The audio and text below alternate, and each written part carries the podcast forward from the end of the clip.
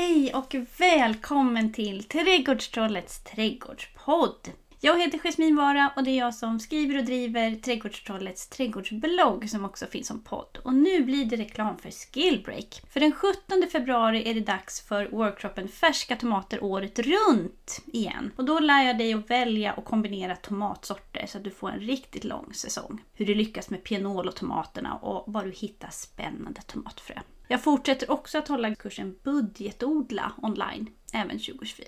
Mer info om de kurserna hittar du på www.skillbreak.com eller så går du in på trädgårdstrollet.se.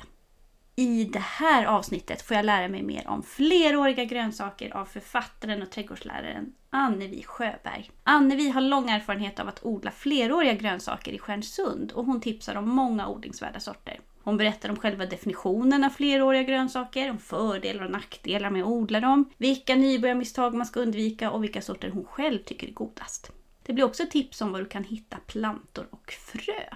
Nu kör vi!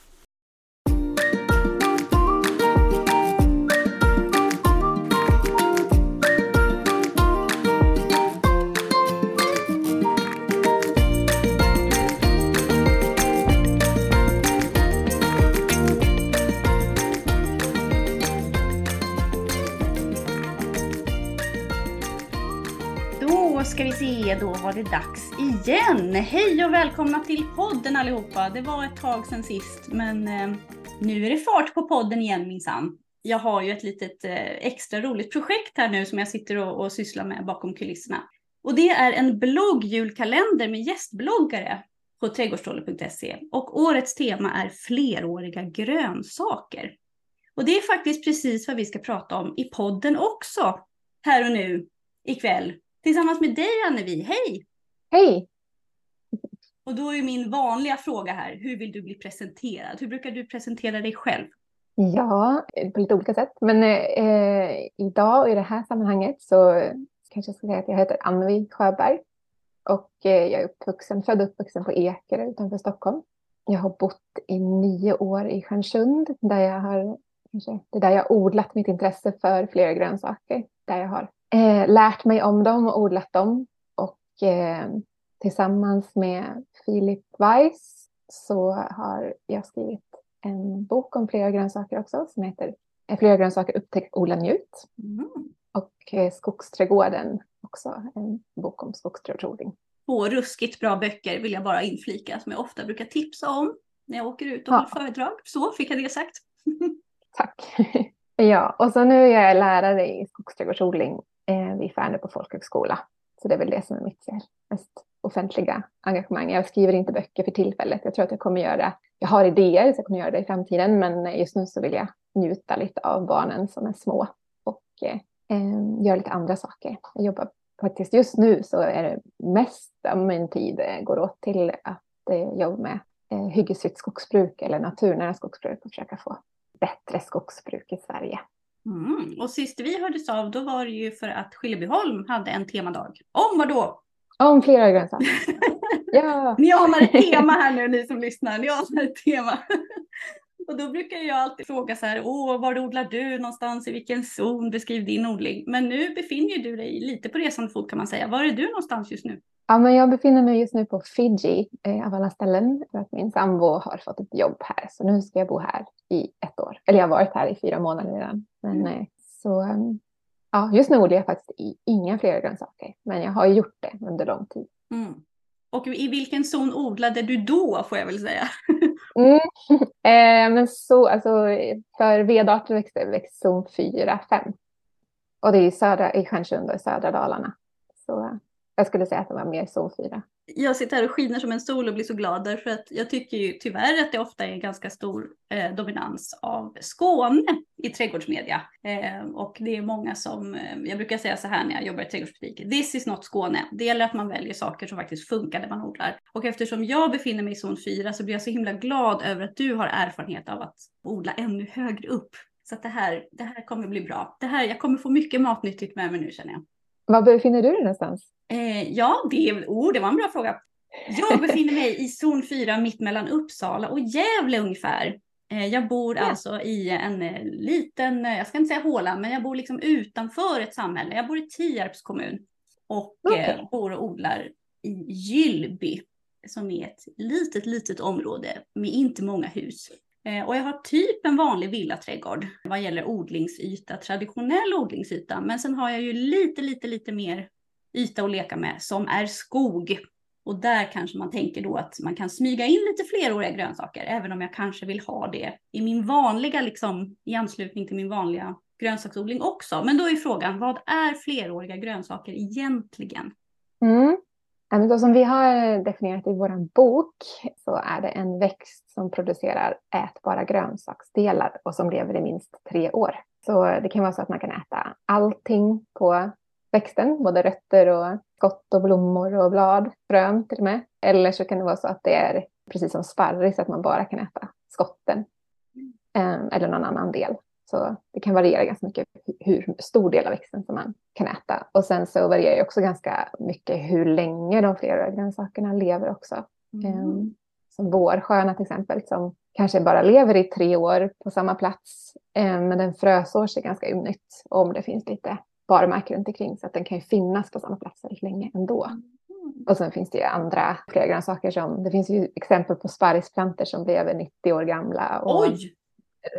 Ja, och räknar man in eh, linden till exempel så, eh, eller ja, olika skogsträd som man kan äta blad ifrån så blir de också flera, över hundra år gamla. Ja, det känns som att när man liksom försöker googla och, och snoka rätt på vad fleråriga grönsaker är, då är det inte alltid så lätt. Därför att eh, precis som du säger, ibland får man upp förslag på träd, ibland får man upp förslag på det man kanske traditionellt tänker är kryddväxter. Eh, man kan få upp rabarber som förslag. Eh, men du rundar av det till att det är, de ska bli minst tre år. Ja, precis. Och sen är det ju lite, men det är inte vattentätt. Det är många som brukar säga, men är verkligen jordärtskock och flera grönsaker? Mm. Den är ju som potatis. Mm. Så, ja. Och där är ju det är lite, mm, det är lite suddigt i kanterna helt enkelt. Och samma sak tycker jag med, med trädgårdsmolla och sådana. De är ju, det är ju frösående, inte fleråriga. Men Mm återigen fantastisk grönsak som, ja, men, som kan finnas på samma plats länge eh, om den har rätt förutsättningar. Men jag skulle säga också om man liksom vidgar begreppet lite för definitionen så är det ju, brukar vi säga också att det är att, att odla, det kan vara så att man odlar vilda grönsaker också. Eh, att man tar in vilda grönsaker eller vilda växter i, i sin trädgård och tar hand om dem nära huset så att man verkligen får in dem i matlagningen regelbundet.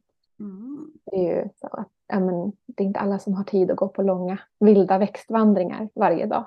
Det, och vill man äta mera av bladgrönsaker så så kan det vara klokt att hitta sina favoriter och sen så ta in dem och så odla dem.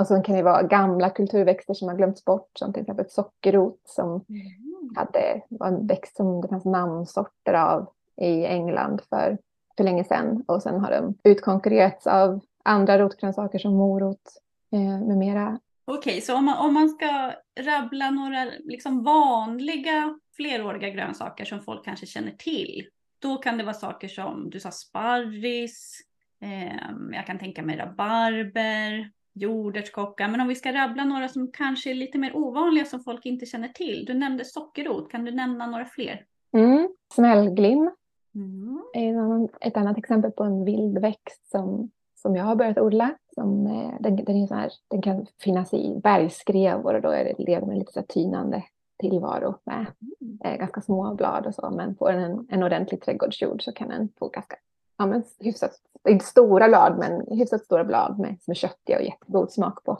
Det är väl en. Andra som är ovanliga nu med, det börjar ju bli lite, lite känt med flera grönsaker. Men Ja, ändå inte därför att jag jobbar i trädgårdsbutik, trädgårdscentrum i Tierp om det är någon som undrar. Eh, när det är högsäsong i alla fall.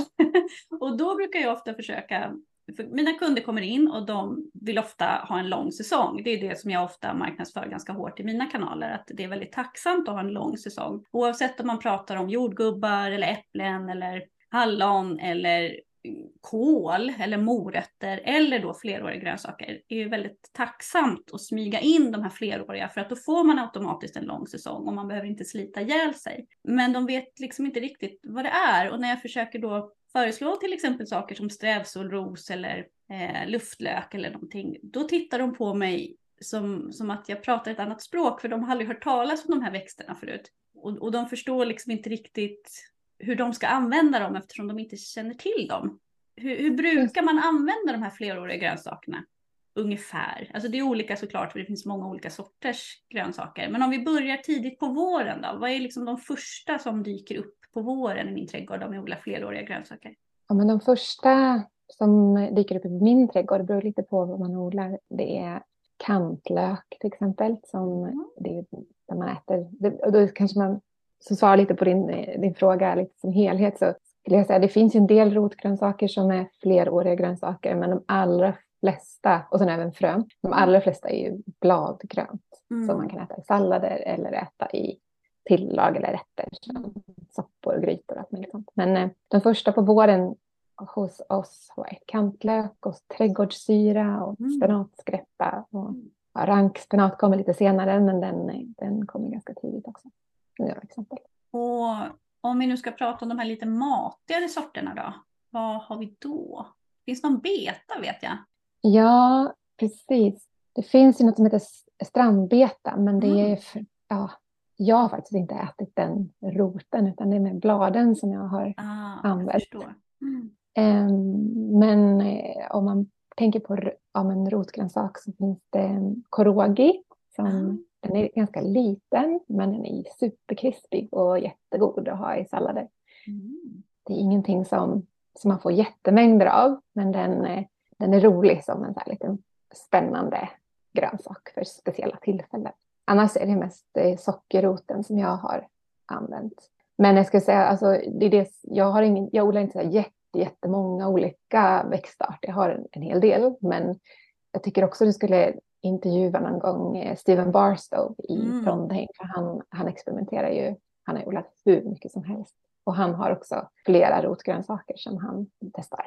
Mm alla är inte så här perenna utomhus, eh, men han odlar dem också i sin källare. Så, ja. Oj, oj, ja, så kan man också jobba. Jag tänker ja. funkia måste ju vara ganska matigt också. Alltså, många tänker ju på sparris såklart, men funkia är ju också ganska matigt och kanske lite mer lättodlat för många än sparris. Mm. Ja, men den är ju, jag tycker det är flera sorter där är nästan godare än vad, vad sparris är. Mm. Men det är ju någonting som jag har lärt mig under de här åren, är det här hur, hur olika vi upplever smakerna av flera grönsaker. För de, det kan ju vara det är en fördel, men det är också en liten utmaning för om man är ny på flera grönsaker. Att de kan ha, ja men några har lite bittra toner eller är bittra i smakerna. Eh, men funkar jättebra om man blandar olika grönsaker tillsammans. Mm. Och det gäller att hitta sina egna favoriter. Vissa som jag tycker är så här, wow, det här är mina favoriter, tycker andra har någon ton eller någon smakzon som, är, som de inte klarar av. Så att, mm. Lyssna inte för mycket på, på vad andra säger, utan testa själv, skulle jag säga. Mm. Och sen tänker jag också testa över, en, en, testa över en, en längre tid, därför att vissa grönsaker eller vissa blad är ju goda under en begränsad tid till exempel väldigt tidigt på säsongen finns det så här, de här nya späda bladen som är goda som sen blir väldigt tråkiga. Så att man, man ska liksom inte avfärda någonting om man har smakat på det bara en gång. Nej. Jag tycker man ska, man ska ha ett, ett öppet sinne. Ska ja, man ha. Men om man, om man ska vara lite djävulens advokat här nu då, om vi ska gå gå lite hårt åt de här fleråriga grönsakerna. Eh, vad finns det för nackdelar med fleråriga grönsaker, förutom den här liksom, eventuellt då lite skarpare smaken som du nämnde? Finns det några andra liksom, nackdelar med fleråriga grönsaker? Ja, men först och främst så den här skarpa smaken kan vara faktiskt en fördel om man tänker näringsmässigt. För det, vissa bittra smaker innehåller ja, men näringsämnen som, som är bra för oss. Så tittar man historiskt bakåt i tiden så åt vi jättemycket mera eh, mat som var mer bitter. Mm, och besk. An ja. Mm. Och besk, precis. Och, och det, det är någonting som jag tror vi skulle, det skulle vara bra om vi tvingade oss själva att lära oss att äta lite mer. Det handlar ju om vad man är. Vi har ju liksom eh, fötts in i en, i en era av sött mm. på något sätt. Och eh, jag vet flera personer som har, som har vant sig vid smaken också. Så det är både att man inte ska ge upp, alltså prova olika grönsaker under flera olika säsonger men också att smaka flera gånger och eh, tillreda dem på olika sätt. Så vänjer, man, vänjer sig i en del så, mm. eh, om man vill äta näringsriktigt. Men sen kan det också vara att eh, de här bittra smakerna också inte är så bra för en. För Mm. eh, det, saponiner till exempel, det är ju Ja, ja. ett ämne som finns i lungrot, goda Henriksmolla heter den också. Och överdriven konsumtion av det kan vara, om man äter jättemycket så kan det vara lätt toxiskt och den stör matsmältning och så minskar upptag av flera näringsämnen som till exempel kalcium och järn. Mm. Och samma sak med så här, oxalsyra som inga problem att äta i, i små doser. Eh, rabarber är ett sådant exempel på, på en grönsak som innehåller det också. Spenatskräppa ett annat exempel Mm. och fjällsyra. Men om man blandar och inte äter allt för ensidigt så borde Ja. det ju vara lugnt då, tänker jag. Precis, exakt. Mm. Och så får man lyssna på sin kropp. Om, om, den, om man eh, upplever att det, att det inte känns bra så ska man inte äta. Mm. Mm. Ja, jag tänker bara jordärtskocka är väl ett jättebra exempel på att Ja, lagom är bäst. ja. Man kan Ja, bli lite pruttig för er som inte har provat. Eh, Man Mm. kan äta lite lagom jordärtskocka helt enkelt. Ja, Eh. eller så kan man mjölksyra den. Det är Mm. ett hett tips. Då blir man mindre pruttig. Mjölksyrad jordärtskocka, ja det har jag aldrig provat men det låter som att jag får, får prova det. Hur lång tid tar det att komma Mm. igång med sån här eh, odling av fleråriga grönsaker? Då? Om jag sätter mina plantor nu i vår, när kan jag börja skörda? Ehm, ja, men vissa av dem som eh, rosenmalva till exempel, den kommer att kunna ge första året. Men de allra flesta av mina favoriter, ska jag säga i alla fall, de får man kanske vänta till andra säsongen för att skörda mycket av och i vissa fall tredje säsongen innan man vågar skörda mycket. Som funkar ett exempel, det är som sparris, att man ska inte, man ska vänta tills de har fått ett ordentligt rotsystem innan man tar av alla skott som kommer på våren. Mm. Man får inte ha för bråttom helt enkelt. Nej, men det, så det, det är lite långsammare innan man kan skörda, men å andra sidan kan man då skörda under väldigt lång tid utan, med väldigt liten insats. Ja, för det tänker jag om vi ska övergå till fördelarna, för jag tycker ju personligen att fördelarna är fler såklart. Eh, det måste väl ändå vara en oerhört stark fördel, tänker jag, med fleråriga grönsaker. Just att man kan skörda över en längre tid. Ja, men precis. Att den som vi var inne på på våren där, så direkt efter snösmältningen så Mm. kommer det upp vissa fler grönsaker som någon vecka senare går att skörda. Oj, så Och snabbt! ganska, ja, men lite grann av i alla fall, så man Mm. kan toppa rätter med. Och sen har du ju liksom hela våren så blir det bara fler och fler och fler grönsaker som blir redo. Det toppar någonstans där, i alla fall för oss i maj, Mm. början av juni. Och sen går ju de flesta fler grönsakerna in i blom. Så då är det ju blommorna man kan skörda istället. Och sen så är det andra fler grönsaker som kommer igång eller kommer igen på hösten igen. Mm. Den bästa tiden är ju våren innan de ettåriga grönsakerna ger. Men det finns också en hel del fler grönsaker man kan äta under jättelång tid egentligen. Och det Mm. tänker jag måste ju vara helt genialt. Därför att man behöver ju alltså inte välja. Det kan man ju höra ibland, folk som tycker sådär, ja men jag tycker att vanlig sallad är godare, eller ja men jag tycker att det här och det här är godare. Eh, ja men det är inte så att man ska sluta odla ettåriga grönsaker. Man kan ju ha det här som ett komplement, därför att det är ju så otroligt tacksamt. Man badar i grönt och mat tidigt på säsongen, liksom innan många av de här klassiska vanliga ettåriga grönsakerna har kommit igång. Ja, Så det, är ju, det är ju bara win-win. Ni måste inte välja människor. Ni måste inte välja. och, och jag tycker också det är, så, det är så fantastiskt för man behöver inte så mycket. Mm. Alltså att, att bara ha ja, men fem, sex olika typer av fler grönsaker, några som man tycker är väldigt goda och ett par kvadratmeter eh, där man odlar dem, så kan man ha sallad hela, hela växtsäsongen och, eller från tidig vår till sen höst. Mm. Så det behöver inte ta så stor plats heller och ändå få sallad. Som, man, ja, men, som du säger, man kan ju blanda ettårig sallad med flera grönsaksblad för att få ett större spektrum av näringsämnen också. Ja, men ja, och minimal arbetsinsats tänker jag. Och maximal liksom maximal ROI, return of investment som vi säger i influencerbranschen för 17. Alltså gud, Ja, du planterar en gång och sen bara kommer och kommer det. Mm, precis. Ja, det är inte fel. Minns du vilken som var den allra, allra första fleråriga grönsaken som du smakade på? Eller som du liksom, när du kom i kontakt med det här begreppet fleråriga grönsaker? Ehm, nej, jag minns nog inte den första som jag smakade på faktiskt. Men jag minns när jag smakade på bitterkrassing första gången. Mm. Och eh, det var, alltså man tänker att bitterkrassing låter ju inte så jättespännande egentligen. Nej, det låter ju inte så låter gott ju rätt heller. bitter och, och krasslig. Men, men den är jättehäftig. Eh, den, för mig i min mun så smakar den som ja, men, eh, pepprigt och sött samtidigt. Som en wasabi som är smak, som är som Mm. sötare. Eh, Så den skulle ju tjäna väldigt mycket på att byta namn. Och det är någonting jag undrar, det kanske du har kunskap om. Hur kan man, kan man göra det? Alltså hur, hur ändrar man namn på en växt framgångsrikt? Eh, nu blir det ett litet sidospår här. alltså, det finns ju något som heter skudd. Och eh, du vet förmodligen vad skudd är, men jag förklarar ändå därför att eh, det är väldigt många olika sorters odlare som lyssnar på den här podden. En del är nybörjare och eh, en del är inte nybörjare. Men för er som är nybörjare, skudd är alltså då förkortning för Svenska kulturväxters databas. Och man kan söka, man kan googla skudd plus växt plus söka så brukar man få upp skudd. Men nu ligger skudd nere för de ska uppdatera den på något sätt så att den har tagits ur bruk. Och i alla fall när man i vanliga fall då kan logga in i skudd så kan man där hitta jättemånga olika synonyma namn på en växt. Och riktigt vad det är som gör att en växt liksom får det namnet den får. Det finns ju ofta väldigt många olika regionala namn på en växt. Eh, och det är därför trädgårdsmästare älskar latin. Om man är i en, i en plantskola, en välsorterad plantskola, så har man alltid sorterat växterna från A till Ö på latin. Därför att på latin har de ett namn. Oftast. Det finns undantag, men oftast. Men på svenska så kan en och samma växt ha åtta olika namn och då blir det så svårt att liksom sortera dem. Och när jag gick trädgårdsmästarutbildningen, då brukade man säga att det var de som höll på med skudd som bestämde vilka liksom, Mm. namn som gällde. Mhm. Um, Frågan är ju då vad de baserar det på.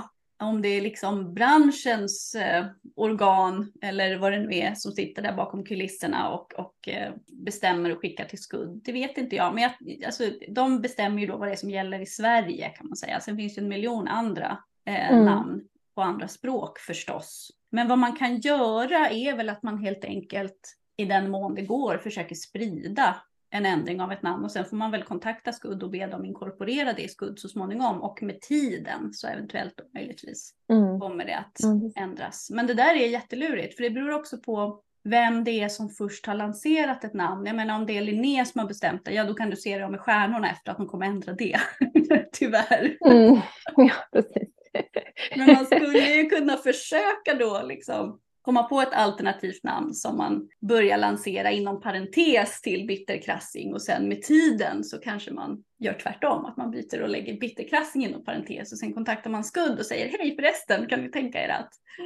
Mm. Eh, Det, det är mitt heta tips. Men bra, intressant.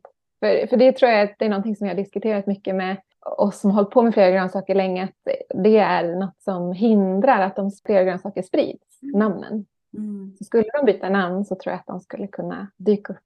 Man skulle bli lite mer sugen på dem helt enkelt. Ja, alltså lite mer säljande. Ja, typ som rucola. Ja, Den hette ju... det var precis vad jag tänkte på. Mm. Ja, senap. Ja, jag tror det. Och sen samma sak med Ja. gojibär, liksom bocktörne. Vem vill äta bocktörne? Ingen. Men Ja. gojibär går bra Ja, minsann. att det, ja, vad är det Mm. mer? Det är väl den virtuella floran. Det är väl skudd och den virtuella floran som liksom är facit eller vad man ska säga i Sverige. Mm. Men den virtuella floran finns ju inte kvar så det var Naturhistoriska Nej. riksmuseet tror jag som drev den. Men den tror jag inte Ja, finns det kvar alls.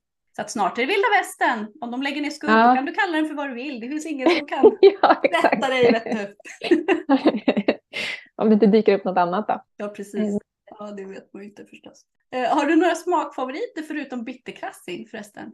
Eller Eh, något som är väldigt gott att ha ihop med bitterkrassing om man nu ska kombinera. Ja, det var intressant. Eh, det, oj. Den, alltså, den är ju väldigt, den är väldigt stark så, men då är det mera, jag skulle säga lite mer mildare. Antingen att man bara har en mildare salladsblad som till exempel eh, svartrotsblad som är den sallad, det salladsbladet som jag äter mest av. Ja, den är väldigt den- god. Det, det är en Ja. av mina favoriter så att, ja, absolut. Den är så, det är ju som sallad, så den, ja, den har ju krispigheten och den har ju Mm. sötma. Och, ja. Så nej, jag kan inte säga någonting som specifikt med bitterkrassing, men jag gör ju ofta sallader med jättemånga olika bladgrönsaker också. Mm. tillsammans med olika typer av texturer och smaker så blir det gott. Men en, en annan smakfavorit är fjällsyra, tycker jag är väldigt god också. Mm, hur smakar den? Låter det lite surt? Kan det vara lite så syrligt och friskt kanske? Ja, men precis, den är syrlig och frisk. Och fördelen med den är att den är god hela säsongen. Många av de andra syrorna som vi varit inne lite på, trädgårdssyra och spenatskräppa, och de, eh, de är godast på våren och sen så blir de lite tråkiga när de blommar. Men eh, fjällsyran är, är, god hela säsongen. Man kan också äta blom, blomstänglarna, som vitrosa små blomstänglingar som man kan ha på mackan som, istället för ärtskott. Hur är det med blommor eller knoppar? Vilka blommor eller knoppar är godast tycker du? Mm. Det låter lite matigt med knoppar liksom. Ja, som blomma så tycker jag väldigt mycket om olika typer av funkiga blommor men också hästleklocka. Det går ju att äta alla blåklockor eller campanula och hästleklockan är ju den som gör känner till, alltså som är störst, som för störst klockor. Den är ju fantastiskt vacker att ha i trädgården också. Och den är väldigt söt och krispig. Eh, och när det gäller blom, blommor och blomknoppar också, alltså daglilja tycker jag om. Det är inte alla som gillar laglilja, den kan ha lite så här sträv smak i halsen efteråt hos vissa. Mm. Men då är det blomknopparna man äter eller är det roten? Eller? Ja, men blomknopparna och blomman och sen så även skott har jag ätit. Jag tror man kan äta mer på den, men det är det jag har ätit av. Hur är det med knölviol då? För nu låter det som att man kan sätta ihop en hel blomstrande trädgård här som man kan sätta tänderna i. Daglilja ja. och funkia och, och...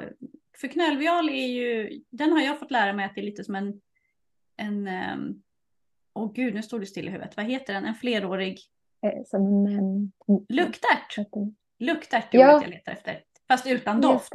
Ja, och de får ju små, små krispiga skidor. Mm, så då är det dem man äter, det är inte själva blomman? Ja, men ärtskidorna är det som de är lite känd för. Ja, vi har faktiskt inte lyckats så bra med den i Stjärnsund. Den trivs inte hos oss. Men går man till, till exempel till Botaniska trädgården i Uppsala så kan man se den klättra upp i, i träd.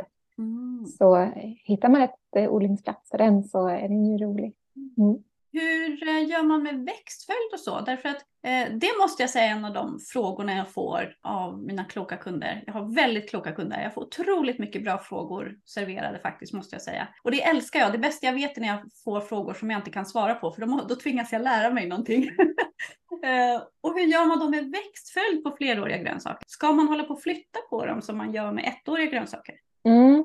Ja, men det här diskuteras ju ganska mycket, särskilt nu i samband med att vi har börjat utforska och fundera lite på hur kan man, kan man få in fler grönsaker i andelsjordbruk och odla mm. lite mer mm. storskaligt och så. Eh, hur gör man rationellt? Mm. Eh, I, I trädgården har jag odlat flera grönsaker i mångfastträdgården i, i Stjärnsund i ja, blir det, ja, men nästan nio år. Mm. Och har haft väldigt få skador. Eller så, det var ett litet lök som har fått en typ av mjöldack, eh, ja, sen vitt på. Och eh, sen har vi lungrot, fick också något angrepp av lungrotsmal som, mm. som är en eh, rödlistad art. Det kom bara ett år och sen försvann den. Så, mm. Vi har inte haft så jättestora problem, men då har jag mest odlat dem tillsammans i, i samplanteringar där det har varit många olika växter tillsammans. Mm.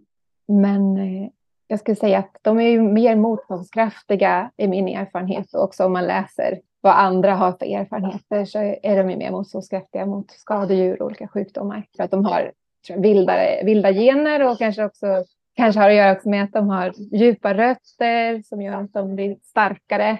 Samarbeten med olika typer av mykorrhizasvampar och så. Mm. Jag har odlat strandkål bredvid eh, ettårig grönkål och då kan man se att eh, det kommer ju en hel del insektsangrepp på grönkålen långt, långt innan den går på strandkålen, om den ens går på strandkålen överhuvudtaget. Så. Ja, men att flytta på dem. Ja, men alltså får man angrepp och det upprepas år efter år så behöver man kanske, då, då är det kanske dags att, att flytta på dem och inte sätta någonting som tillhör samma växtfamiljer på den platsen. Mm. Men annars är det typ bara att låta det vara. If it ain't broken, ja. fix it. Typ. Ja, precis. Mm. Mm. Eh, är det några frågor som du brukar få? Vilka är de vanligaste frågorna du brukar få om fleråriga grönsaker? Um, vilka är goda? Vad är de? Om man skulle säga fem flera grönsaker, vilka skulle, skulle man välja? Brukar jag ofta få. Mm. Alltså jag måste ju säga att några av de absolut godaste som jag har smakat eh, av fleråriga grönsaker. Jag tycker strandkål är jättegott. Eh, bladen? Ja, bladen. Det är det enda jag har smakat. Eh, jag kallsådde strandkål. Jag provade att, att både varmså och kallså. Eh, de varmsådda plantorna var så eländiga så att de eh, åkte på komposten faktiskt. Men de kallsådda blev mm. jättefina och det var några år sedan och de börjar sakta liksom bli större och så. Jag har unnat mig att smaka något enstaka blad sådär varje år. Jag tycker de är sanslöst goda. Alltså det är någon slags köttig umami-smak som är som är helt sagolik. Så att, att liksom få skörda loss fler blad. Man kan ju tydligen äta knopp och sådär också, men jag har inte vågat göra det än. Jag vill liksom att de ska etablera sig ordentligt. Eh, mm. Att få frossa loss i strandkål, det, det ser jag verkligen fram emot. Eh, annars så tycker jag, jag har inte smakat så jättemånga. Men de godaste av dem som jag har smakat hittills, eh, det är strandkål, det är blasten på svartrot, tyckte jag var jättegod. Eh, och jag tycker att eh, Rumex, alltså den här rödådriga syran, är jättegod ihop i blandsallad just med trädgårdsmål och sånt. Alltså verkligen jätte, jättegott. Så att jag har lite svårt att förstå det här med att folk tycker så här, oh, nej, men det är så bäst och så. Men det kanske bara är för att jag har inte smakat så många sorter. Eh, jag kanske får mig en sån här käftsmäll av beska så småningom. Vi får väl se. jag kanske fortfarande är någon sån här naiv honeymoon face här. Vi, vi får se. Ja. ja, men det var roligt att du säger att du tycker om rödårig syra, för den, den är ju jättemånga som slutat odla för att de inte tycker om den. Jaha, alltså jag äter ju inte bara röd, alltså så här. Nej, men... det, jag brukar blanda. Jag är ju ålderman för molla och spenatskrået i Fröodlarföreningen Sesam, kan vara intressant att veta också då. Och det betyder att jag odlar mycket spenat och jag odlar mycket trädgårdsmolla, alltså Atriplex fortensis. Och de är ju sanslöst goda att blanda med varandra och med den här rödådrade syran då tycker jag.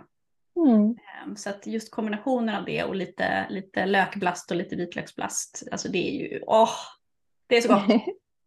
Vad superkul att höra. Ja.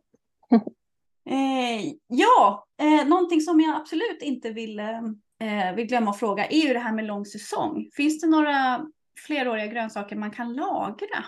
Därför du sa att de, det kommer väldigt mycket bladgrönt och, lök och så på våren som är flerårigt. Och så frostar man loss på dem, kanske lite enstaka på sommaren. Sen kommer det väl en laddning till på hösten gissar jag. Men hur är det vintertid? Mm, ja, men att eh, torka brännässla. Brännässla räknas ju oftast som en vildväxt. Men man kan ju odla den också. Och jag tycker att man ska göra det om man inte har tillräckligt mycket av den i närheten. För den är ju the top of the pops när det gäller mm. grönsaker, när det gäller näringsämnen i alla fall. Mm. Så ja, ta ett, ett stort bestånd med, med brännässla som man slår av med lie eller skär av och torkar som man kan ha på vintern. Är ju, det är det jag brukar göra mest. Och då bränns det inte på tungan gissar jag när man äter dem där sen? Nej, precis. Nej. Vilken tur. Finns det något som man kan gå ut och skörda om man krafsar bort snön sådär? Att man kan fortsätta skörda på vinter? Ja, no, jag, jag, har inte gjort det. Det kan man säkert göra. Och kanske ännu mer i Skåne. Du var inne på att mm. det var mm. många som. Men, men det, jag har inte, det är inget jag har sysslat med själv. Så, men däremot så har jag lagt in, provat att mjölksyra lite olika grönsaker. Och ja, där, på tal om knoppar, så svartsotsknoppar och dagliljeknoppar är jättegoda. Och även piplöksknoppar och, och mjölksyra. Man kan göra, använda samma recept som morotspengar eller så, som, som är lite, lite större bitar. Och så ah. gör man på ah. samma sätt och så blir de jättekrispiga. Supergott att ha i. Vad äter du det till? Har du liksom att du strösslar över någon annan rätt, typ potatisgratäng eller någon sallad eller någonting? Vad, vad är det du äter till? Jag, tycker, jag älskar potatissallad, så mycket att ha det i potatissallad istället för kapris. Ah. Mm. Mm-hmm. Finns det något sånt där klassiskt nybörjarmisstag man ska passa sig för om man börjar med fleråriga grönsaker? Kan jag klanta mig på något vis? Um, ja, men jag tror att det är viktigt att man anlägger en, en liten odling med fleråriga grönsaker. Det kan ju vara klokt att samla de fleråriga på samma ställe så att man fredar den jorden. Okay, såklart man kan spränga in ettåriga grönsaker också, men det som jag har lärt mig eller misstag som jag har gjort är att, eh, att jag har något, någon säsong glömt att ogräsrensa emellan på våren.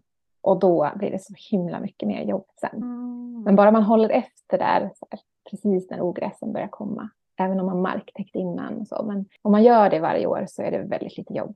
Men glömmer man det någon säsong så blir det väldigt mycket jobb helt plötsligt. Mm. Så det, det är mitt. Men det är lite generellt kanske odling överhuvudtaget. Men eh, eftersom det är perent så det är så um, jobbigt att, att gå in emellan och, och, och försöka ja. få bort sånt som är rot och gräs. Så om är man är där och rensar och också kompletteringstäcker emellan så, så är det ju nästintill sköts, kan vara nästintill skötselfritt i liten skala ska jag säga. Också, om det inte är för stora ytor. Mm. Hur, hur, ska man tänka i en skogsträdgård då? Därför att, alltså jag tycker det här är jätteintressant. Man kan så här, alla vägar bär till Rom. Ni behöver inte skicka massa mejl till mig här nu. Inga, inte tusen DMs här nu om, om vilket sätt att odla på som är bäst. Alla vägar bär till Rom. Man kan odla på jättemånga olika sätt. Man kan odla på friland, man kan vara permakulturodlare, man kan vara skogsträdgårdsodlare, man kan älska sina pallkragar, man kan älska sitt växthus. Man kan odla på så himla många olika sätt. Men om man nu faktiskt vill få in de här fleråriga grönsakerna i just en skogsträdgård, finns det några sorter som du tycker passar extra bra, som är lite mindre skötselkrävande om jag vill ha liksom en, en latsmart skogsträdgård? Mm. Men allt det här handlar ju om skala. Hur, hur stor är skogsträdgården? En liten, det kan ju ha en liten samplantering på bara några kvadratmeter. Det är en helt annan sak än om man har en hel, en hel trädgård på mm flera hundra kvadratmeter som är, mm. som är skogsträdgård. Men, men om man tänker på robusta marktäckare under träd och buskar som är, också är ätbara så skulle jag säga spansk körvel är jättebra. Mm. Den täcker upp väldigt bra. Och eh, skuggiga förhållanden under redan etablerade träd så är funkia fantastiskt. Mm. Eh, vad mera, vi kan säga daglilja är också en sån som täcker upp bra. Som man inte behöver, när den är väl etablerad så, så sitter den där och kommer mm. år efter år. Gode Henriksmulla eller lungrot också en sån som, som gärna breder ut sig. Inte på ett invasivt sätt utan mer så här lagom tacksamt. Täcker det låter bra. också som att det är ganska bra för nybörjare. Att det, liksom är, att det är mm. lätt att lyckas. Ja, ja men med flera av de här så är det väldigt lätt. Och hur ska man tänka då? Därför att jag har ju då en typ vanlig villaträdgård men ändå lite skog. Så att jag kan ju prova på det mesta. Men om man nu skulle få för sig att, att odla i lite större skala, man kanske är en sån som har ett eh, andelsjordbruk eller att man kanske eh, plockar ihop grönsakskassar. Man säljer sånt till folk som prenumererar på ens grönsaker. Alltså, hur kan man smyga in de här fleråriga grönsakerna i en kommersiell odling? Kan man det? Eller är det utopiskt tänkande här nu från min sida? Eh, ja, men det är, någon, det är sådana frågor som vi har eh, kollat lite på i lite projekt som jag gjort där vi, som har finansierats av Jordbruksverket. Det är framförallt mm. Eva Johansson på Skilleborgholm som har initierat de här projekten. Och eh, vi har, eh, eller hon framförallt, det är hon som är projektledare och lägger mest tid på det här. Men hon har följt eh, några andelsjordbruk som har försökt att smyga in flera grönsaker i, mer odlar dem som ettåriga grönsaker i bäddar och sen tar in dem och, och lägger in dem i både säljer på marknad på rekoringar och mm. Eh, har med i grönsakslådor. Och det är lite blandat eh, hur, eh, hur de tas emot, men vissa av dem är inga problem som piplök som är väldigt lik salladslök. Det, det har inte varit något problem alls som jag har förstått det. Och även ja, svartrot har jag, har ju, den är ju den kanske första gången man ser dem är lite, lite udda i, i formen, men när man smakar på dem så, så är den ju söt och krispig som en vanlig mm. sallad. Mm. Jag tycker också, jag har experimenterat en hel del med rankspenat som är en av mina favoriter.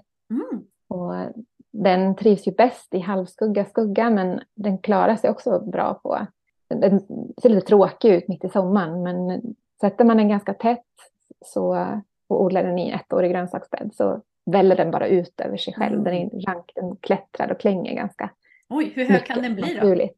Oj, eh, ja, det vet jag inte hur hög den kan, kan, bli, men hos oss, om den får växa rakt uppåt så blir den kanske en och en halv meter hos oss. Den kan, jag har sett exemplar som blir ännu högre på frodigare platser. Men eh, jag odlar den mest så att den väller ut över sig själv. Och så har jag hört och sett andra som har odlat den över en trädgårdskompost till exempel för att täcka mm. den. Det tycker jag är lite fiffigt för att den gillar att, att breda ut sig på det sättet och då har man en annan funktion också. Att det kan göra trädgårdskomposten lite snyggare.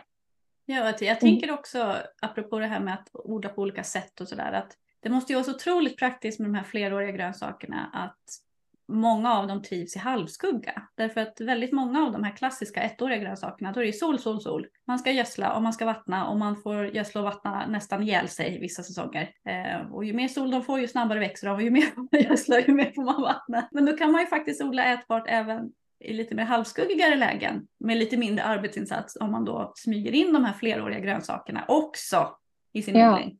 Precis. Och har du provat några under träd och buskar? Några fler ja, alltså jag har, um, jag älskar ju ramslök. Jag tycker ramslök mm. är jättegott. Och um, när jag jobbade på en stor trädgårdskedja vars namn vi inte behöver nämna. De förtjänar ingen gratis reklam. Eh, då sålde vi sådana plantor i perennassortimentet. Och, alltså en och en. Och de var ju svindyra. Det var ju liksom en lök i de där krukorna. Och eh, de etablerade sig väl inte jättebra. Ibland hade vi fröer i fröpåsar som tappade grobarhet så rekordsnabbt. Alltså jag vet inte, ramslök i fröpåse tycker jag ofta har väldigt dålig grobarhet tyvärr. Mm. Men sen blev jag tipsad av en eh, snäll kund när jag beklagade mig. man ska ju ha stamkunder vet du, man lär sig så mycket av dem. Och hon tipsade mig om eh, eh, Ramslök by Malena, ett företag som heter. Och hon säljer alltså då lök, ramslökslök som man sätter på hösten. Och då fick jag tipset att sätta dem under äppelträd. Jag är ju pomolog så jag har ju en del äppelträd va. Mm. Eh, och det har funkat superbra. Alltså superbra, verkligen. Eh, så det kan kul. jag varmt rekommendera. Och de fröar ju av sig, vet du. När de där väl har etablerat sig och de går i blom, då fröar de ju av sig och sprider sig. Jättetrevligt och jättebra. Så det kan jag varmt rekommendera. Det här med att försöka odla ramslök liksom i upphöjda bäddar och sådär, det vet i skjutsingen om det är en jättebra idé. Men just under trädbusk så verkar det gå väldigt bra, i synnerhet under äppelträd. Sen varför det just är så vet jag inte, men det verkar så. Vill du berätta lite mer hur, hur, hur snabbt det har gått att sprida sig och hur, hur du gjorde? Tog du bort all växtlighet under äppelträden? Nej, verkligen inte. Mm. Eh, Nej. Vi, jag bor i en, eh, det, det, är ett ganska litet liksom, hus, men det är en ganska stor trädgård och det är en ganska gammal trädgård framför allt. Och som alltid när man flyttar in i gamla hus med gamla trädgårdar så är det nästan alltid bott någon äldre person där innan som inte riktigt har orkat med på slutet. Så att våran gräsmatta består mest av mossa faktiskt. Eh, vilket jag älskar därför att jag tycker om att gå barfota, jag är som en hobby. Eh, så att jag lyfte liksom på mossan typ och körde ner de där lökarna. Eller jag grävde ju lite då, men gjorde väl någon jack med spaden och, och, tryckte ner där. Och de har kommit upp och det har funkat hur bra som helst. Så nu vet jag däremot inte hur det kommer se ut i vår, därför att um, stormen Hans va? Eh, vi fick ju besök av stormen Hans, så att halva min trädgård blev en sjö. Eh, så mm. nu, nu vet jag inte hur det ska gå för min ramslök, om den liksom har ruttnat nu av stormen Hans eller inte. Men jag gjorde, alltså det var minsta möjliga arbetsinsats verkligen. Jag satte mm. de här lökarna på hösten och jag bara stack ner spaden, vickade lite, pluppade ner en lök, la tillbaka jorden och försökte liksom putta undan lite mossa. Så att det såg ut som att, ja, alltså det var som, som bruna fläckar av jord där jag tog bort mossa helt enkelt. Och jag vattnade mm. ingenting utan det fick naturen sköta. Och det här var, när kan det här ha mm. varit? 2018 kanske? Minns inte riktigt. Mm. Gå in på trädgårdstroll.se och så scrollar ni ner till sökrutan och så skriver ni ramslök, ramslök och äppelträd. Då får ni upp det i blogginlägget. Kan varmt rekommenderas, verkligen.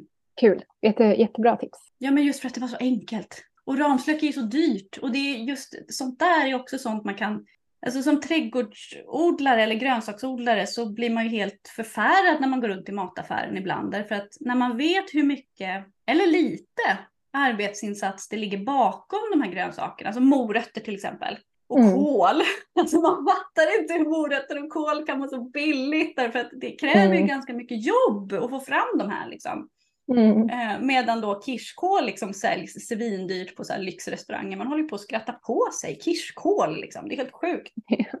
Det, det är rucola, det är bara spruta fram ur jorden. Hur kan en påse rucola vara så dyr? Liksom? Det, det, det, man mm. förstår inte. Och ramslök är ju en sån där dyring. Alltså ramslök är ju svindyrt. Om det ens säljs i mataffären så är det svindyrt. Men det är så himla enkelt att odla själv. Och nej, man måste inte bo på Gotland. Herregud. Fast jag måste säga ändå, det, är, det, det var jättebra tips där med, med att sätta in lök, ner lökar. Men jag tror, för just ramslök är någonting som jag har mm, försökt att kolla när jag varit på besök på olika, i olika skogsträdgårdar och frågat folk om, om odling av ramslök så är det väldigt många som har haft svårt med det. Jaha. Och jag tror att det också kan ha att göra med växtplatsen. Att det är en, min misstanke, eller min teori är att den, den är ju väldigt tajt kopplad till skogliga ekosystem. Mm. Och att eh, kanske i ditt fall att, den, att det är mossa, att den planteras under redan etablerade träd, att det finns rätt, ja, men, rätt eh, jordsammansättning under med eventuellt mykorrhizasvampar som gör att den, den trivs mm. på den platsen och att det också finns ja, men bra med skugga och sånt. Så väldigt varierat hur, Ja, det här var ju precis liksom ett skogsbryn eller vad man ska säga. Det var inte mitt i skogen ja. liksom, utan det var ju ett, längs med droppkanten av, av kronan då, eller vad man ska säga. Så precis. Att, eh, mm. ja. Men eh, bra tips med lökar. Det, ska vi, det tycker jag ja, det ska jag absolut testa på olika platser. Jag brukar ju ofta mm. tipsa om budgetodling i mina kanaler, alltså konsten att odla helt eller nästan gratis. Och då är det ju många av de här fleråriga grönsakerna som är väldigt tacksamma därför att de är ganska lätta att eh, föröka. Luftlök är ju en sån.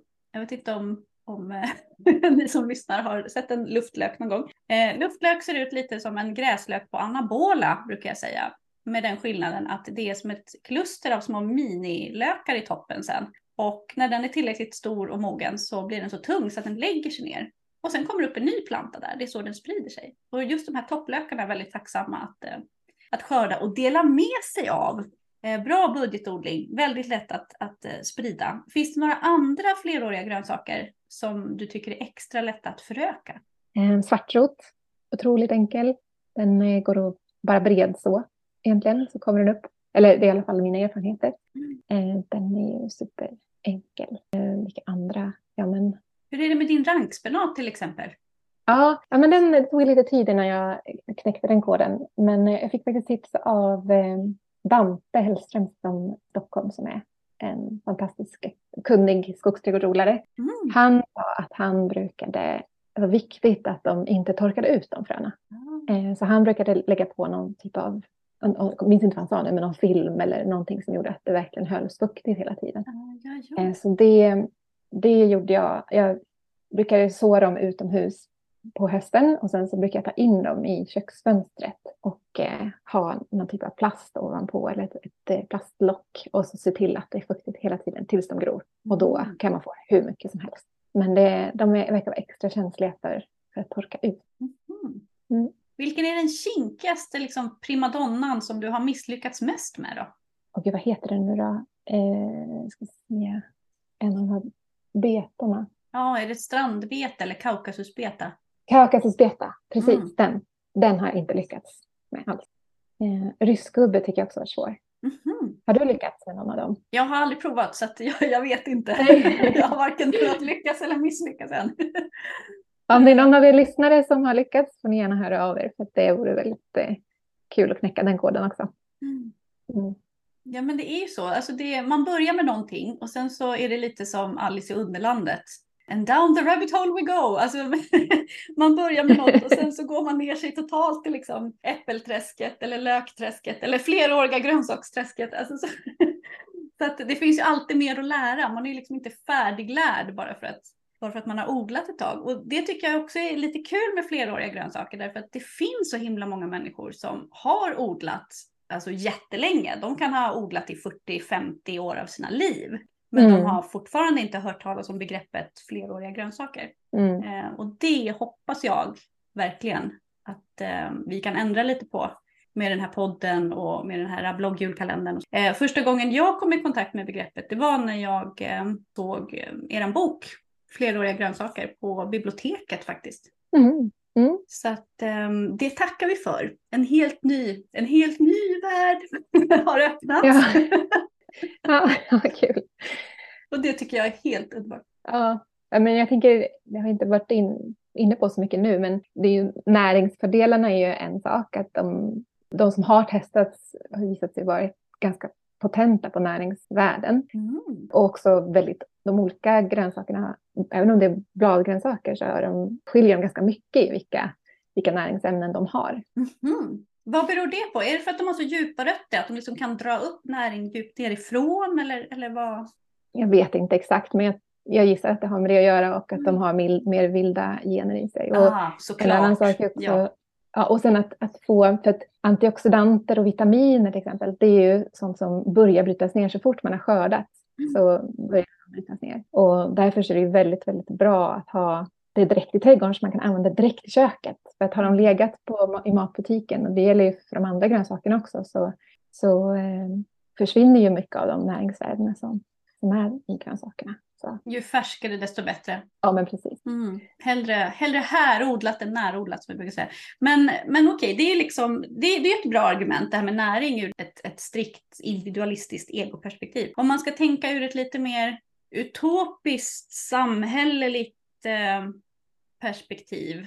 Varför är det så viktigt att vi får in de här fleråriga grönsakerna i lite storskalig produktion. Det är jättebra att vi som privata hobbyodlare har dem i våra trädgårdar såklart. Jag tänker av så många skäl, alltså näringsmässigt, eh, det blir inte så jobbigt, vi får längre säsong. Jag tänker också ur ett beredskapsperspektiv inte minst. Men om vi ska liksom se till den, det storskaliga jordbruket, varför är det viktigt att att fler känner till att det här finns? Varför är det viktigt att fler börjar odla fleråriga grönsaker, tycker du?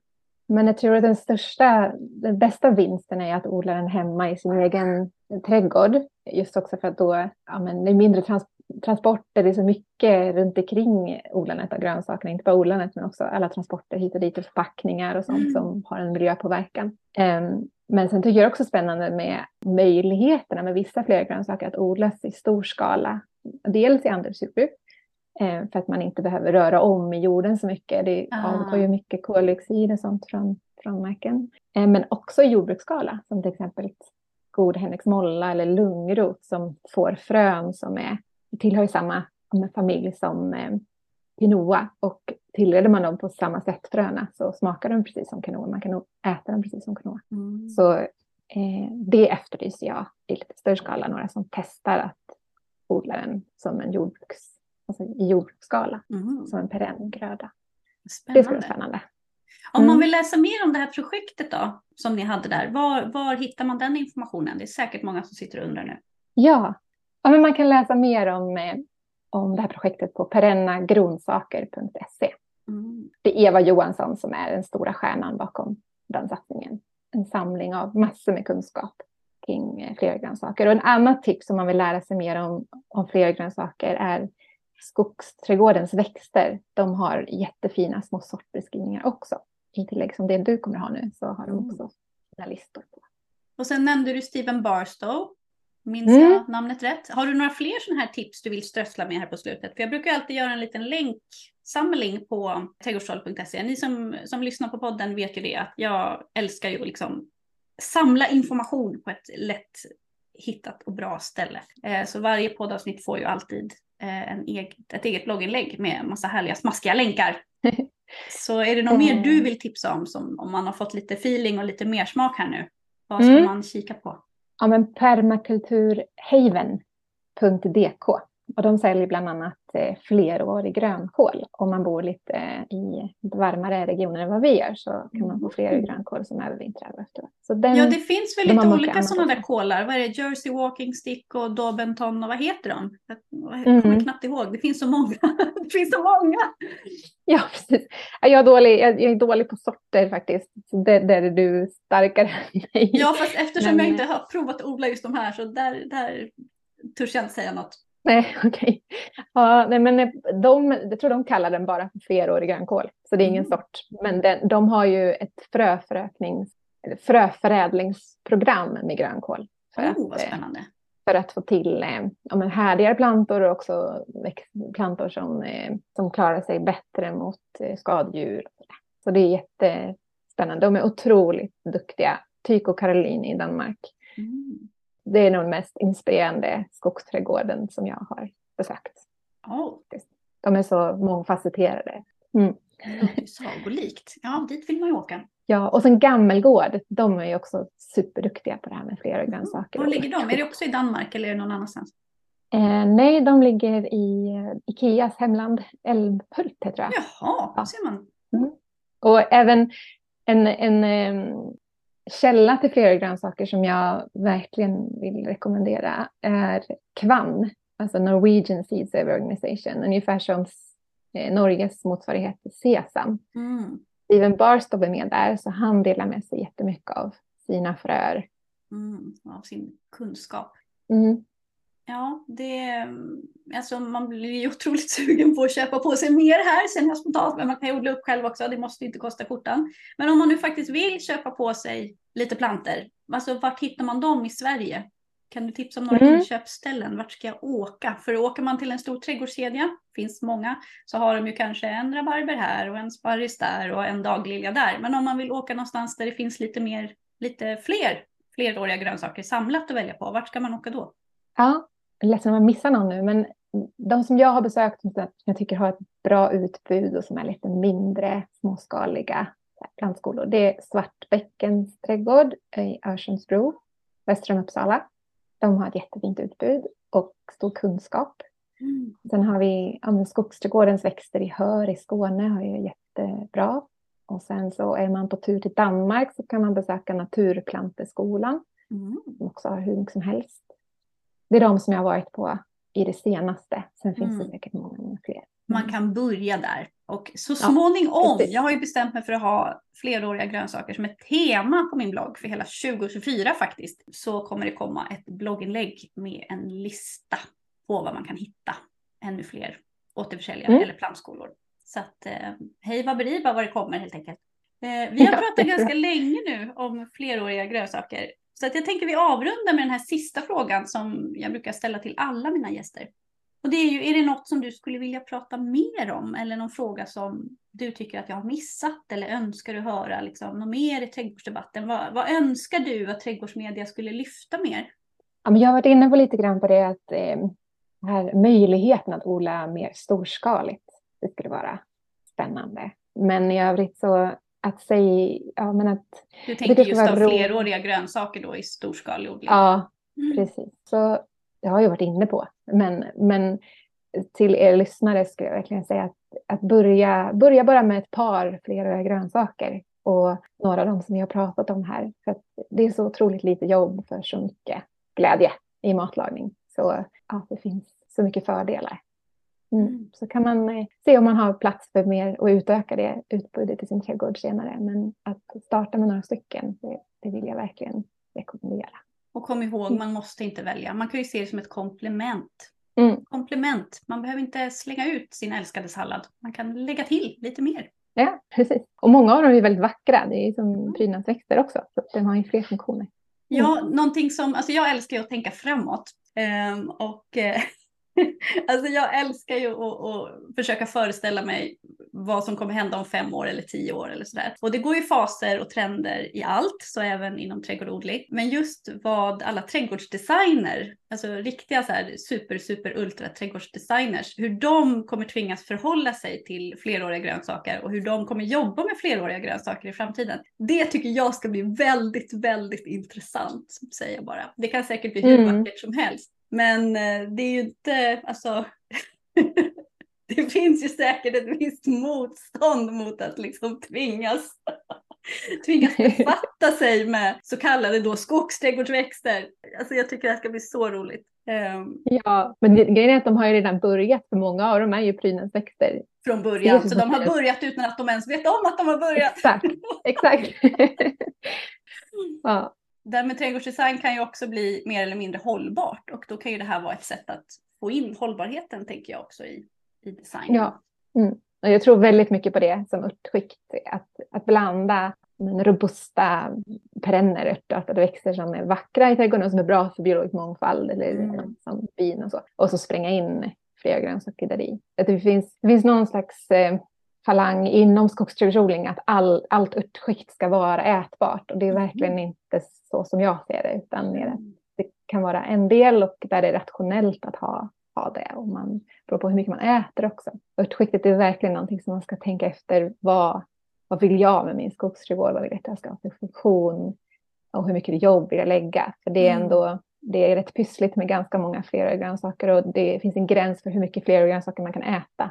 Så då skulle jag min erfarenhet är att där, flera har hamnat närmre och närmre köket för att jag faktiskt ska använda dem i matlagningen. Mm. Och så ligger vår skogsträdgård längre bort och därför så blir det ja, men, mer rationellt att tänka så här, vad trivs på den platsen? Vad behöver eh, att örtskiktet är sånt som inte är så skötselkrävande. Mm. Men det beror ju, ja, det, det jag tänker är viktigt att tänka fritt där och utgå från sina egna förutsättningar och inte följa by the book, sånt som står i böcker och vad folk säger. Nej men ja. rätt växt på rätt plats och odla latsmart. Jag tycker inte att det är så, så radikalt Nej. det du säger. Men Nej. det finns olika falanger för allt. Och är Ja, precis.